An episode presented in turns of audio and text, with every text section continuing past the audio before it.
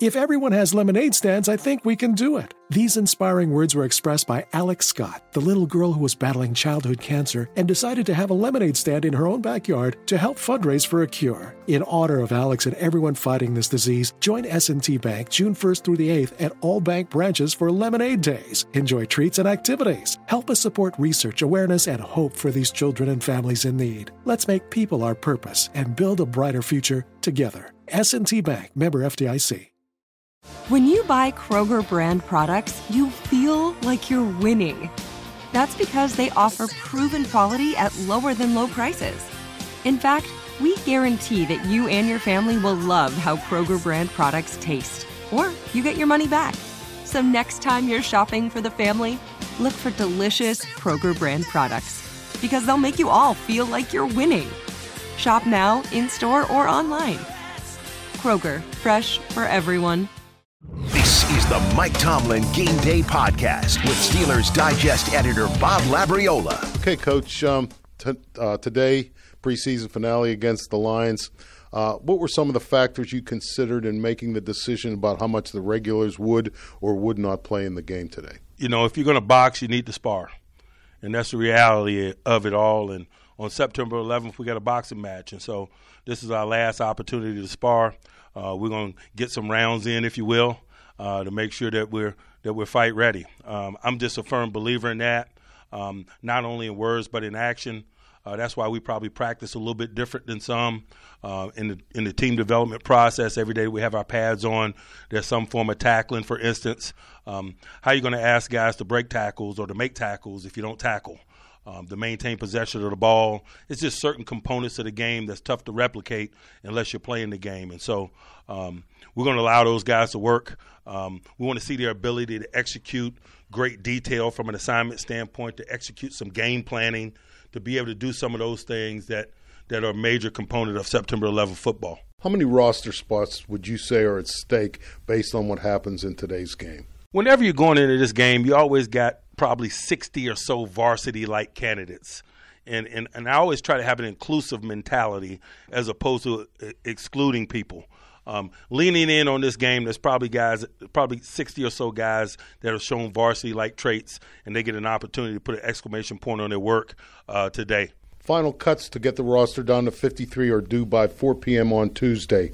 With respect to those decisions, how is the time going to be spent between the end of today's game and that deadline? You know, some decisions you know instantly. The, the, the moment you walk off the field or even moments in game. You know, I think about Stefan Logan years ago, runs that punt back 80 yards in Carolina. Uh, by the time he got to the end zone, he was on our roster, for example. Um, those are the type of things that happen um, in the 11th hour – uh, when you get an opportunity to really put an exclamation point on your case uh, for inclusion. And so um, it's ongoing. Um, there's a lot of information to gather. Um, it starts, you know, yesterday. It, it's an ongoing process. Uh, in, in, your job here with the Steelers, you've never had to pick a starting quarterback coming out of the preseason for any reason other than a short term absence of Ben Roethlisberger. But this year it's a bit different because you're making a decision kind of from scratch and it's a longer term situation. Uh, what will go into that decision? You know, performance, um, you know, the ability to lead, um, the ability to do the things, the un, unwritten things or the informal things that the job prescribes for them to do and be to assist in the growth and development of young offensive eligibles and things of that nature. But ultimately, man, it's production and the things that, that are critical at that position is the ability to anticipate, pinpoint NFL like accuracy. Uh, what do you do as plays break down or as you, as you extend plays? Are you able to minimize negativity while also having the potential for splash? Um, those are the variables. All the guys have represented themselves very well. I've been pleased with the playmaking. Um, but it kind of comes to a close as we walk out of the stadium, and it's time to make some hardcore decisions and move forward. But I'll say this um, you know, it's not necessarily decision making, it's just really calling what you see. And, um, and, and, and the guys hold the power. The quality of their play is the determining factor, and so I'm excited for them. Are you truly still undecided on an opening day starter at quarterback, or is it just a case where you want the candidates to sprint to the finish line of this competition? It's a little bit of both, you know. Um, you know, I, I, certainly have some hardcore feelings about the direction that we're headed, while at the same time, I'm light on my feet, man, uh, because in stadium performance is weighted differently, and uh, as it should be, because that's where the game is played. Practice is football like, uh, preseason games is football. And so um, we'll get an opportunity to see the Detroit Lion regulars for an extended period of time. Tonight, there'll be some varsity ball out there, and, and, and so it's going to be a big week. Following today's game, there's nearly a two week break in the schedule before the start of the regular season. Do you handle that similar to an in season bye, or is it something of a return to training camp? How's that going to work? It's it's a in season bye with, with, with higher intensity work. What I mean is the first week we're focused on us, Steelers versus Steelers. The second week, obviously, we're leaning in on the opener, and that's the general approach that you take with a bye. Um, but a bye provides everyone with what it is they need. Some guys need rest. Some some guys need rehabilitation. Uh, some guys need work. Um, at this stage of the journey, almost all of them need work, and so it's like a bye uh, with a higher level of intensity and workload on the front end of it. This is a relatively new part of the NFL calendar, this break at this time. So, do you think or have you seen that, that this time frame makes it more conducive for teams to add players uh, and then be able to get them ready for the regular season? I think time will tell that component of it, but also I think that I don't think life is going to change that much for organizations um, in terms of how they conduct business. It's just whether or not you're playing Carolina at the end of next week or not. And under this system, we're not. In the old system, we did. But under the old system, you were multitasking. You had certain veteran players that you had leaning in on the opener. Some veteran players you were, you know, you were preserving. Um, it, it's really not a lot of difference between the two schedules, other than the fact of whether or not you're stepping into a stadium to play an opponent or not. But I mean, are you more willing, or do you think the league, league-wide teams might be more willing to say, well, let's claim this guy on waivers because we got two weeks now. We can get him ready as opposed to, you know, if you played Thursday and like that year, then you played the following Thursday. I think conventional wisdom says yes, but I but I just know the NFL. I think people in the NFL are always about acquiring talent and keeping theirs and keeping their cards close to the vest. And so seemingly it might be more activity. Um, but people would like it to be more activity, but not necessarily as it pertains to their decisions in their roster. And so I think it's not going to be as much as maybe we would anticipate. Okay, so when you're making a decision on whether to cut a particular player, is it ever a consideration that well, he's the best we have, so we keep him? Or is there a Mendoza line where uh, he's just not good enough to play in this league. So getting rid of we we got to do something else. Yeah, I think that's always an ongoing discussion, and, and that's why I use terms like varsity and JV. Um, you know, you have an idea of positional numbers that you want to keep at certain positions, but provided all of those guys are varsity, you don't want to you don't want to be thin at a position and keep somebody that's JV when you got the global field out there, and and that's why playing well is so important for all of these guys. Forget how they stack up within the rooms or within you know the environment that they're in. There's a global component to this thing, and if you're varsity and your play is varsity, you might not do enough to to to be employed in this environment, but you might be employable in another environment. And so it behooves all the guys, man, to put their best foot forward and play well and to be varsity. And that's what I was talking about when I was talking about going into the last game, having an, an inclusive mentality about who potentially makes our roster. It being potentially six guys that have shown a certain level of consistent varsity traits. Um, you just gotta, you just gotta, you know, be open to guys surprising you. Um, you can't care about what means guys got here. You got to give guys an opportunity to show that they belong, and they have to believe that. And in turn, they make that reality. I cannot imagine it's easy for a player added who's added to a roster once training camp, the training camp train has left the station. But one guy who fits into that category is Hamilcar Rashed, and he was added to your roster on August the 11th. What made him an attractive prospect, and what have you seen from him since he got here? I think NFL experience is a major component of getting on the moving train that you described. Um, he's not a rookie. He's played NFL football. He's been in NFL circumstances, and I think that that's the component that gives them realistic opportunities. I think undrafted college guys that get on that moving train are going to get consumed by it all. Um, he's new to us, but he's not new to the professional game.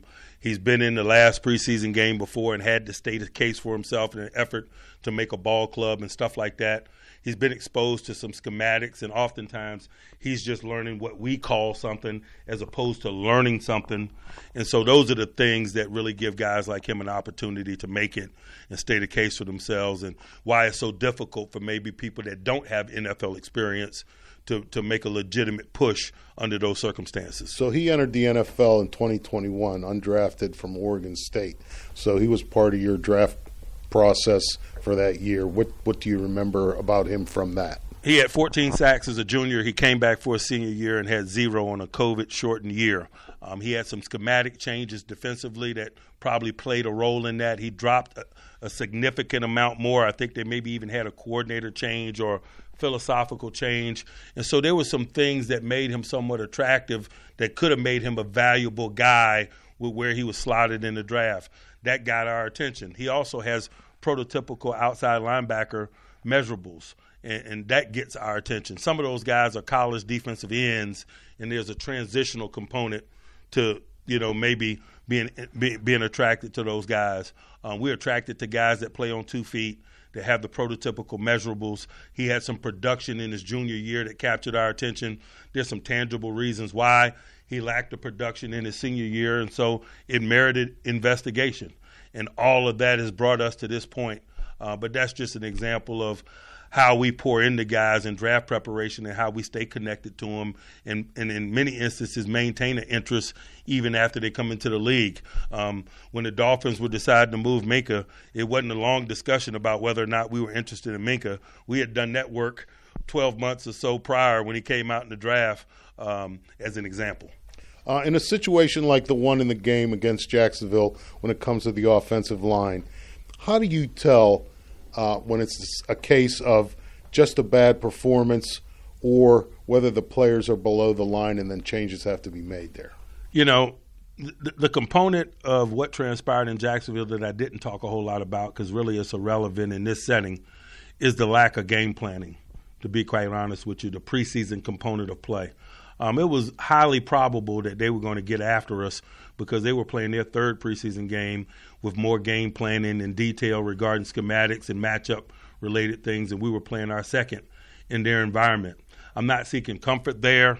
Uh, I'm not providing out, um, but that's just the realities. And so if you bring an old conversation up, I'll give you that truth. Um, but this week, game planning, um, being personnel matchup conscious, there's a reasonable expectation that we don't see the things that we saw last week in this stadium. But failure and misery is good for growth and development, and that's why I didn't mind what transpired a week ago. So on cutdown day and then the 24 hours after, in your experience, what position players, what positions are the most in demand by teams looking at the waiver wire? Uh, big bodies. Um, there's there's a big man scarcity on the planet, and um, and big bodies always – um, attract a certain amount of attention. Uh, old basketball go- guy always told me um, one out of four seven footers at some point in time plays in the NBA in their life. Uh, American males that are seven foot tall, one out of four, at some point in their life is going to spend at least one game on an NBA bench. And that just kind of highlights the scarcity of big men on the planet. And so it's the same if you equate it to football bodies. You know, there's a scarcity of 6'6, 325 pound men on the planet and that attracts a certain amount of attention.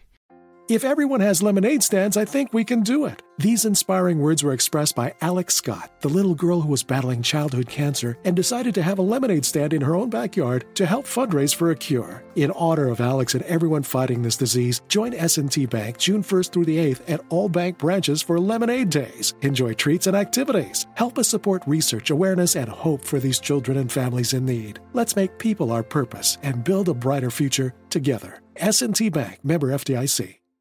Your credit card should match your lifestyle. At Kemba Financial Credit Union, choose a card with benefits that work for you. For a limited time, all cards have 2% cash back on purchases and 0% interest on balance transfers for a year. Apply at Kemba.org. Restrictions apply. Offer ends June 30th, 2024.